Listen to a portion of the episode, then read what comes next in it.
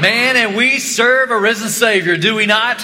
What an exciting life you and I get to live in Christ Jesus, who changes everything for us. And we come together today as the family of God to celebrate all of that incredible change that He's done for us in our life. We have been bought back, we have been redeemed, and indeed the tomb is empty, is it not? Man, what an exciting time we have to celebrate Jesus Christ not only today, Easter Sunday, that the world sets apart to re- recognize that there was an empty tomb, but every single day of our life, we do that very thing as we let the world know the hope that we have in Jesus Christ, that risen Savior.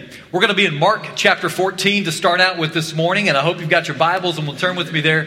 We'll be there in just a few moments, and all of our text, of course, will be on the screen. I do know that we've got some uh, fresh new faces in the audience. I want to say welcome if you're a guest with us this morning. Thank you for joining us being a part of our time together. We're truly honored that you're here. And our hope is that you've seen Christ in our midst this morning as we sang hymns to that risen Savior. In a moment, we'll dig into the Word of God and then gather around the Lord's table toward the end of our time together this morning. Our hope as well would be if you're looking for a church home, and we'd like for you to think about maybe Crosspoint being that place for you to join us, uh, our family right here, this light on the hill in Grand Prairie, to help tell that story of hope that is Jesus Christ. We'd love to have you as part of our group right here uh, at Crosspoint. Well, we uh, next week we'll start a brand new series on relationships, and over three or four weeks we're going to unpack and talk about uh, our life in Christ. But what does that look like in parenting? What does that look like uh, as uh, we raise teenagers? What does that look like for my marriage? What does that look like if I'm single and not married? So, we want to invite you back next week as we launch that series and be with us over the next few weeks as we see how we're called to live in Christ in each one of those moments. Today, we're finishing up our series called Love My Life. And the idea is that we love our life in Jesus Christ, that He absolutely rocked our world, changed everything for us. And because of what he done, his, He's done for us, our life is one that looks differently to the world around us. He's called us to love, He's called us uh, to live graciously and generously. He's called us to be formed in Him spiritually speaking. He's called us to worship Him every single day of our life, not just on Sunday morning. And today we're going to talk about sharing the story. Well, what does it mean for us to get our hands, our hearts, our minds wrapped around what Jesus Christ did for us? And how should that change the way that we live our life each and every day? But before we get to our text this morning, I need to do a little backstory to let you know where we're at in the text. Because it's Passover week. And the disciples, along with thousands of other people, have come to Jerusalem to celebrate the Passover event, just like they do every year. But this year will be different. And Jesus is in the upper room with uh, his disciples and their families, and they're gathered around a table to eat a meal together, the Passover meal. And it's a, a moment that takes hours to move through this meal.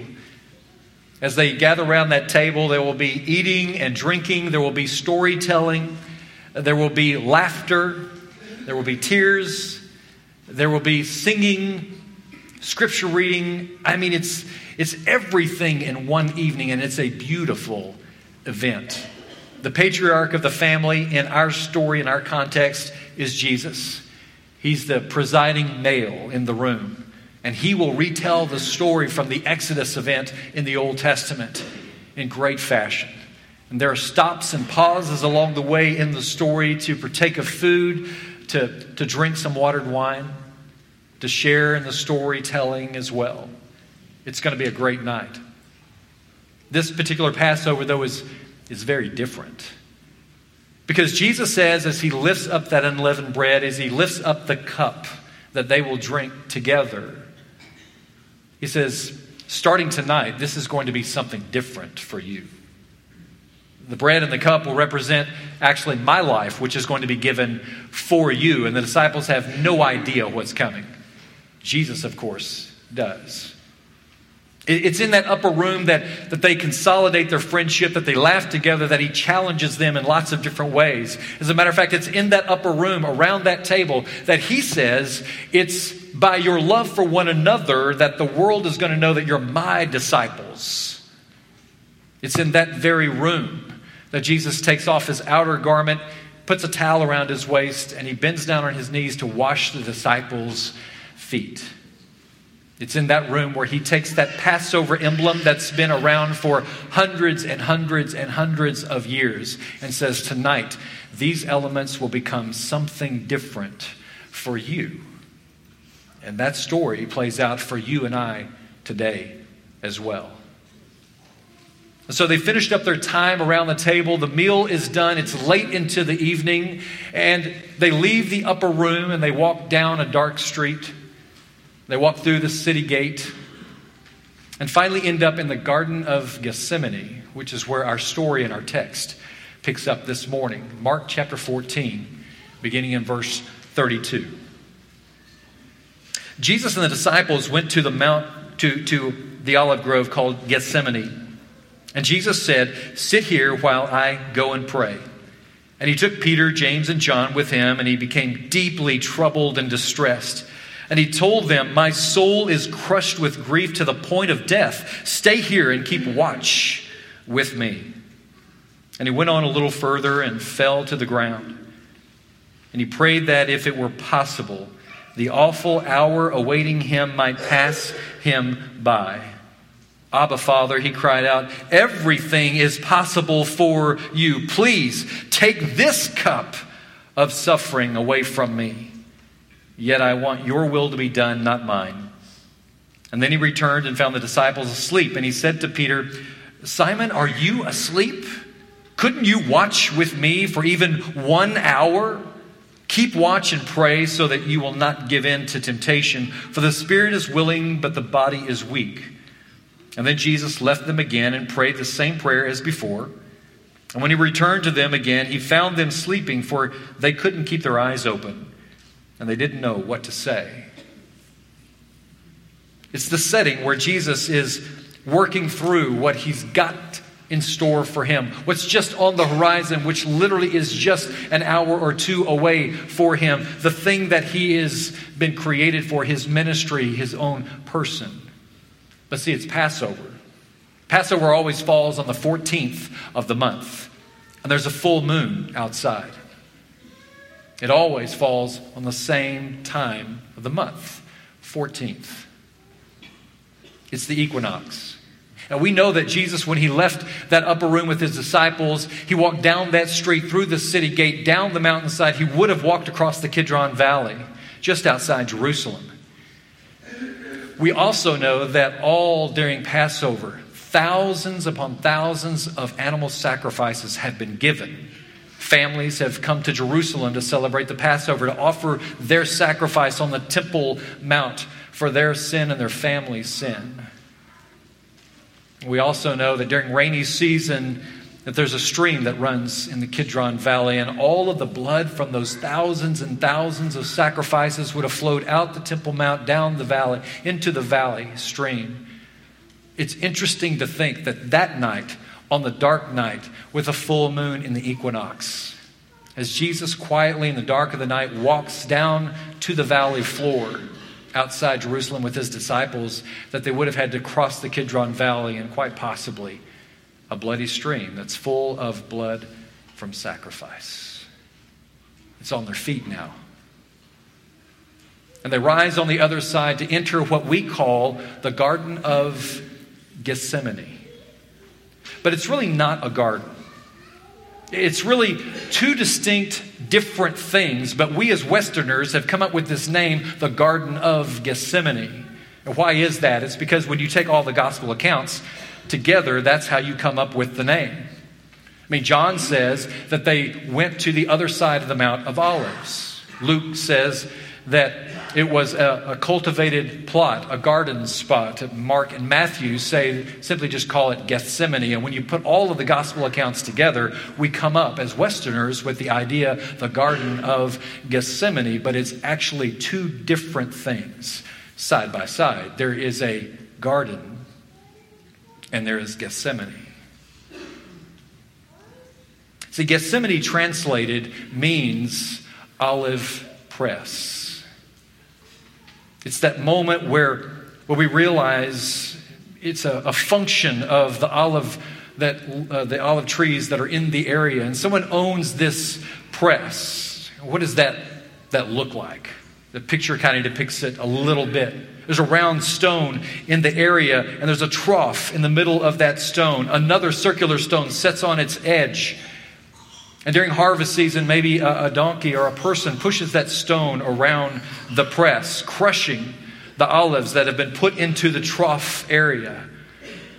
They crush everything the skin, the pits, the flesh of the olive. And as they crush those olives, the initial olive oil that bubbles to the surface is what we call extra virgin olive oil. And it would have been skimmed off the top because it was special, it was dedicated to God. And once that is collected off the top, the rest of the combination of oil and olive is put into these wicker baskets. And those wicker baskets, once full, they're stacked one on top of each other. A flat stone placed on top.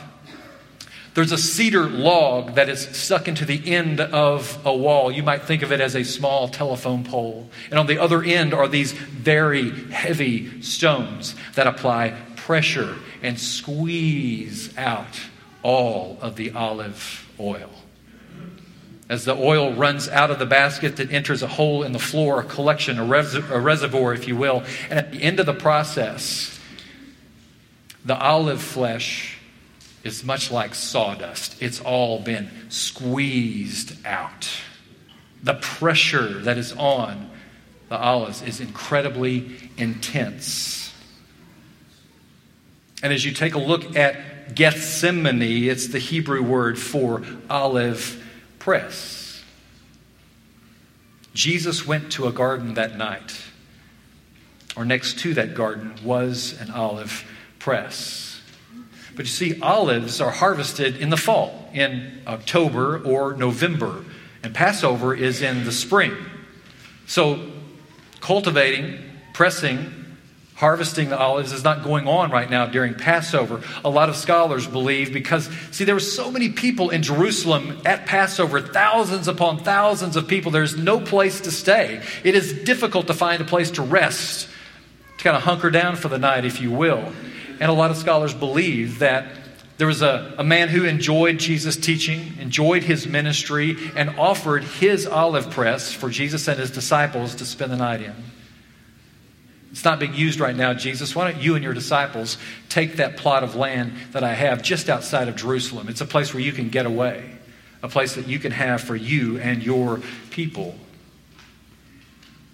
And so, the night of his betrayal, Jesus leaves the upper room and he walks down that dark street with the full moon out during the equinox. He walks through the gate of Jerusalem down into the Kidron Valley, where he rises into a small cultivated plot, a garden, where he leaves most of the disciples, but then he asks three, Peter, James, and John, to follow him into the olive press area.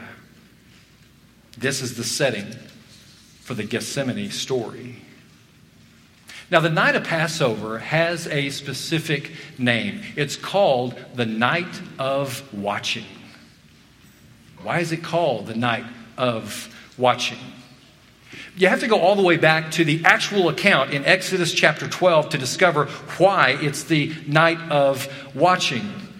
God gives uh, an idea what the Israelites are supposed to do to Moses, who then tells all the Israelites, This is what you are to do. This is a night like no other night you've ever experienced before. It's going to be very special. As a matter of fact, tonight, you will be able to leave the slavery that you've been a part of for 430 years. God is answering your prayers, He's following through on His promises. And so, the night of watching, the family picks out a ram, they tie it to the house. And on the 14th, they kill that animal and they collect the blood of that ram in a basin. They cook the lamb the women in the house prepare unleavened bread, or they're going to have to leave quickly this night. This is the first time it's ever happened. Can you imagine the anxiety among the Jewish people? Moses tells them, You're going to take the blood from that ram and you're going to, to paint it on the doorpost of your home. Because tonight, God's angel of death is going to pass through your community and the Egyptian community. And if you have blood on your house, the angel is going to pass over your home. If there is no blood on the doorpost of your home, then the angel of death will enter and you will experience the death of your male firstborn human and animal. Imagine the feeling of nervousness after waiting and preparing during the course of the day, and you wait into the night feeling nervous as that cool breeze passes from house to house as the angel of death moves through your community. And imagine as you sit there in the dark, lit by candlelight in your own home, you hear the distant cries and screams of families who are discovering the death of their firstborn because they chose not to put blood on their doorpost. And as you sit and you listen, you ask yourself the question Will God keep his word? Is his promise to me true. And so all night long you sit and you watch until finally the sun comes up and you realize and discover in the moment that indeed God has watched out for you. Indeed, you have been saved. He has saved you. And in Exodus chapter 13, God tells all of Israel, you're going to replay this every single year from now until eternity. You're going to remember every year the Passover meal, the event that took place where God saved you from the slavery that you were a part of, the moment when He offered you salvation because there was blood on your house. It's because of the blood on your house that you have been saved. And as those Israelites gathered around, the same as Jesus and his disciples and their families in that upper room to, to remember and rededicate themselves and be reminded of the promises that God has made to them. They would have read one of the Psalms, Psalm 121, where the psalmist says, I look up to the mountains. Does my help come from there? My help comes from the Lord who made heaven and earth. He will not let you stumble. The one who watches over you will not slumber. Indeed, he who watches over Israel never slumbers or sleeps. The Lord himself watches over you. The Lord stands beside you as your protective shade. The sun will not harm you by day, nor the moon by night. The Lord keeps you from all harm and watches over your life. The Lord keeps watch over you as you come and go, both now and forever. Reminding those who love God, that He keeps His promises. And now Jesus and the disciples have left the upper room. And they've walked down that dark street lit by a full moon, out the city gate, down through the Kidron Valley, up to the garden spot, and then into where the, where the olive press is located. And Jesus says, Peter, James, and John, come with me. And they walked out into the darkness. And he said, Watch with me. He came back to check on his disciples, and they're sleeping. And he asked the question Couldn't you stay awake just one hour to watch with me? Didn't you have enough love for me to watch with me in this night of Passover, the moment when the angel of death is going to approach? And Jesus came to watch in the night, but as he watched, something incredible happened to him that's revealed in our text this morning. Because in Mark chapter 14, it says that Jesus was deeply distressed and troubled. The Hebrew idea there for being deeply distressed is this sudden, shocking awareness of what is right in front of you, what must happen what is simply right there and it's about to happen to me. Jesus is feeling that part of the process. His human side is kicking in. It also says that he is troubled, and it's this idea that he's, he's at the, the point of sheer terror, realizing what he is going to have to go through, what he's going to have to endure for you and for me. The Bible does tell us that Jesus is the Son of God, and I believe that. But it also says that he was also human. And tonight, Jesus wrestles with his humanness. As a human man, it's the realization that tonight is the night, the night of all nights. It's the reason why he was born. It is here. It is on my front doorstep. It is right in front of me. Now, the Passover meal in the upper room takes several hours to get through.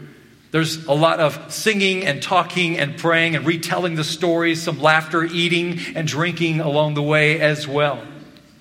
That patriarch in this moment, Jesus, would be retelling the Exodus story. And throughout the process, they would have been reminded of promises that God had made them in Exodus chapter 6.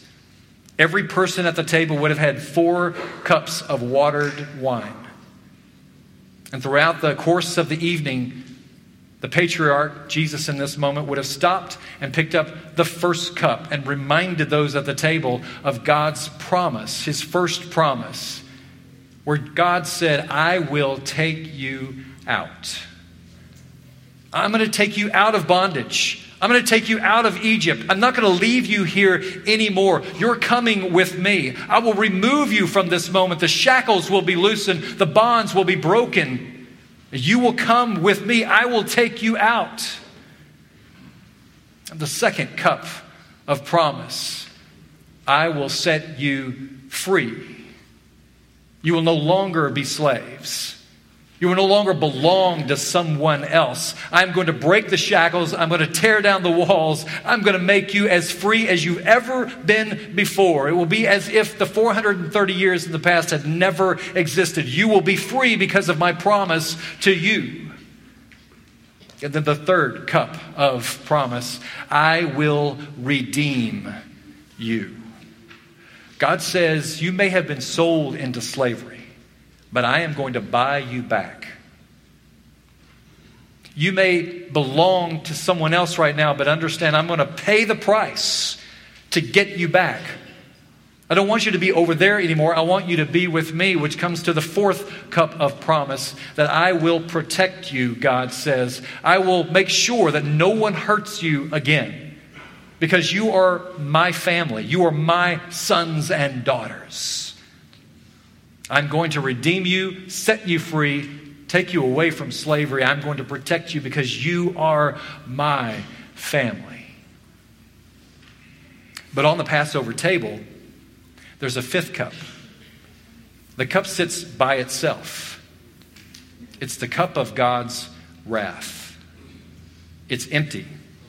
No one touches it, no one drinks it, but it's there. The prophet Jeremiah talks about it in his own prophetic book in chapter 25, reminding all of us as created beings that there are nations, there are people who do not proclaim God as the God, the Creator, their Lord. And those who do not take God as their own God, they are going to have to drink the cup of God's wrath. And as that cup sits on the table empty, the participants around the table often look at the cup and are reminded of the promises that God has made to them to protect. They might talk about Psalm 79 or Psalm 69, where the psalmist reminds God that you have offered us salvation, you have forgiven us. Continue to save your people. God, you know my sin, and even though you know my sin, you show me favor. You have redeemed me and bought me back. Thank you, God, for what you have done. The rabbis argued over whether or not the cup, the fifth cup, should be a part of the Passover celebration. They went back and forth on whether or not it should be a part of the table. And they looked at Scripture and said, well, it is in the Bible, and someday there are going to be those who will have to drink the cup of God's wrath because they've never acknowledged God as their Lord and Savior. There are those who do not acknowledge Him as God. The rabbis decided that they could not solve the problem, whether or not it should be on the table or part of the Passover meal or in, in, integrated into the story somehow. So they decided to watch and wait. until the prophet Elijah came back. Elijah will figure it out. He'll settle the argument when he comes back, and to this day, they have an empty Elijah's cup on every Passover table, not filled, no one partakes, but it sits there waiting for Elijah to return. And on this night, in the Garden of Gethsemane, Jesus is thinking about that cup. I mean, what is in the cup? It's God's punishment for the sins of humankind. And as Jesus wrestles with what's coming, what's right in front of him, Jesus realizes in the garden, as he's flat on his face, as he's praying to God Almighty, he realizes, I have to drink the cup. I don't want to drink the cup. Please, God, don't make me drink the cup. I can't. He says, if there's any possible way, God, allow this cup to pass from me. But the very next sentence, Jesus says, however, not my will, but your will be done. This is going to cause me pain. This is going to be uncomfortable. This is going to kill me. But God, this is your plan. This is what we've always planned for.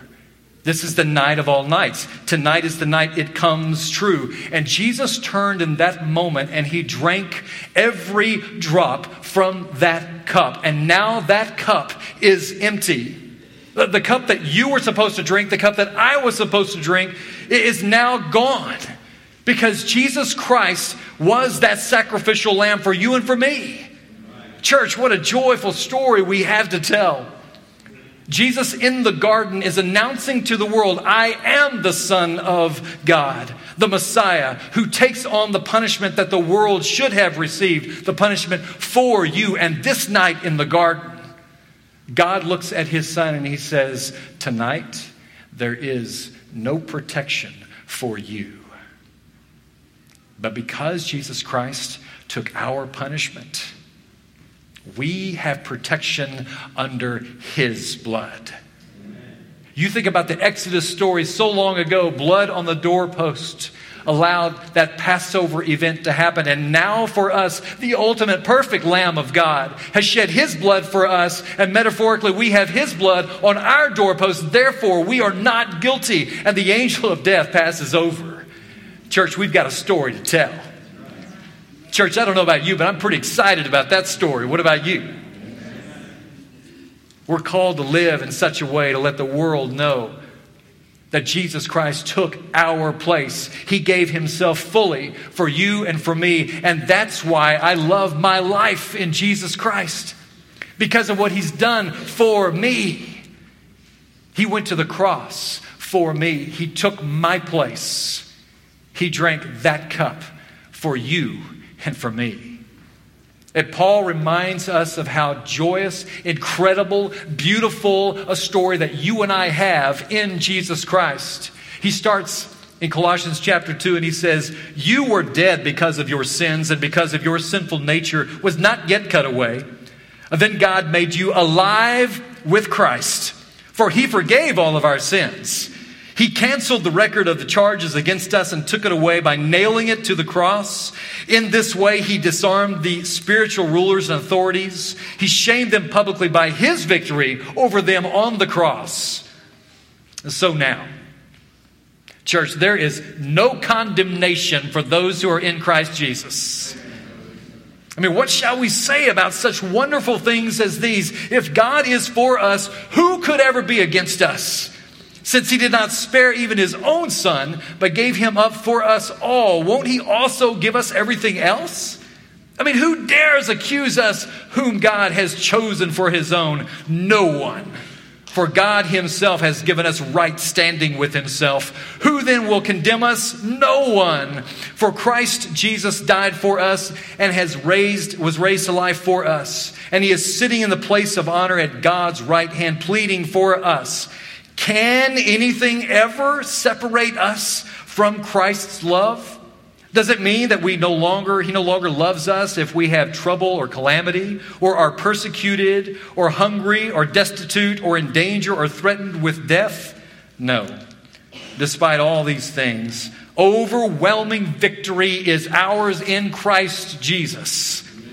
And I am convinced that nothing can ever separate us from God's love. Neither death nor life, angels or demons, fears for today or worries about tomorrow, not even the powers of hell can separate us from God's love.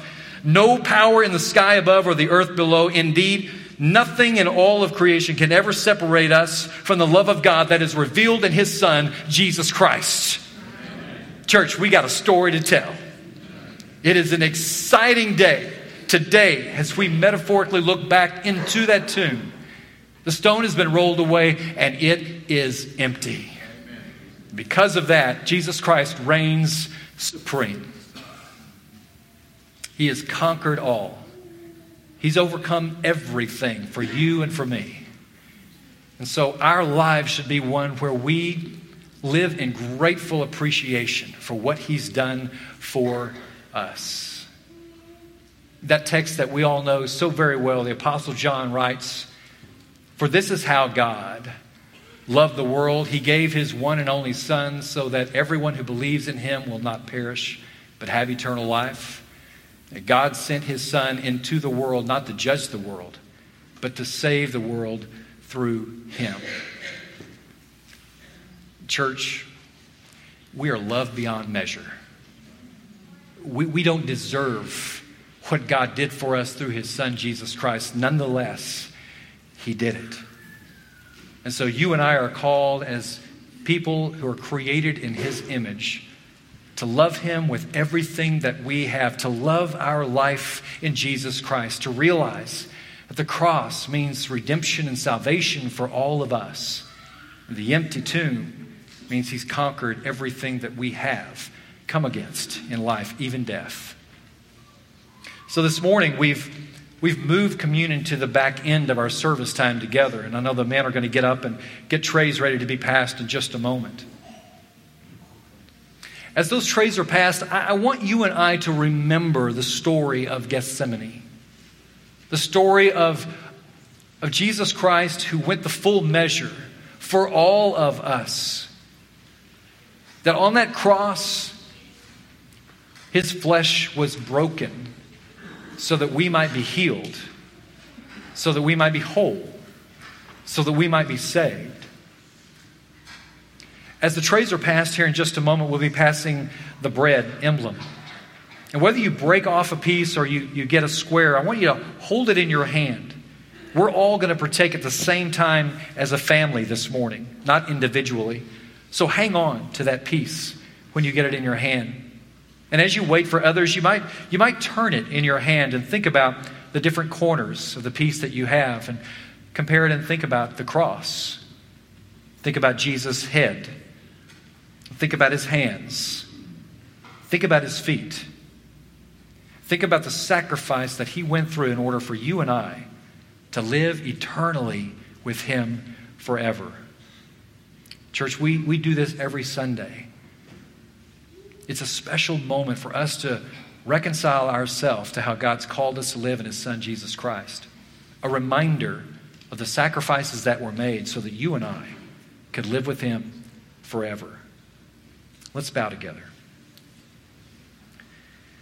Father, we come to you this morning acknowledging that you are the God of the universe. You are the God. There is no other. And God, we acknowledge this morning that we are sinful people, that we have failed in many ways. But because we've made a decision to make Jesus Christ Lord of our life, His blood cleanses us, makes us pure, makes us white as snow, and in your eyes we look right. Thank you, God, for that sacrifice. Thank you for sending your Son, Jesus Christ, to die on that cross but even more so, God, that He had the power to conquer death, and now that tomb is empty, and we celebrate that very idea right now this morning. Thank you, God, for Jesus Christ. And it's in His name we offer this prayer. Amen.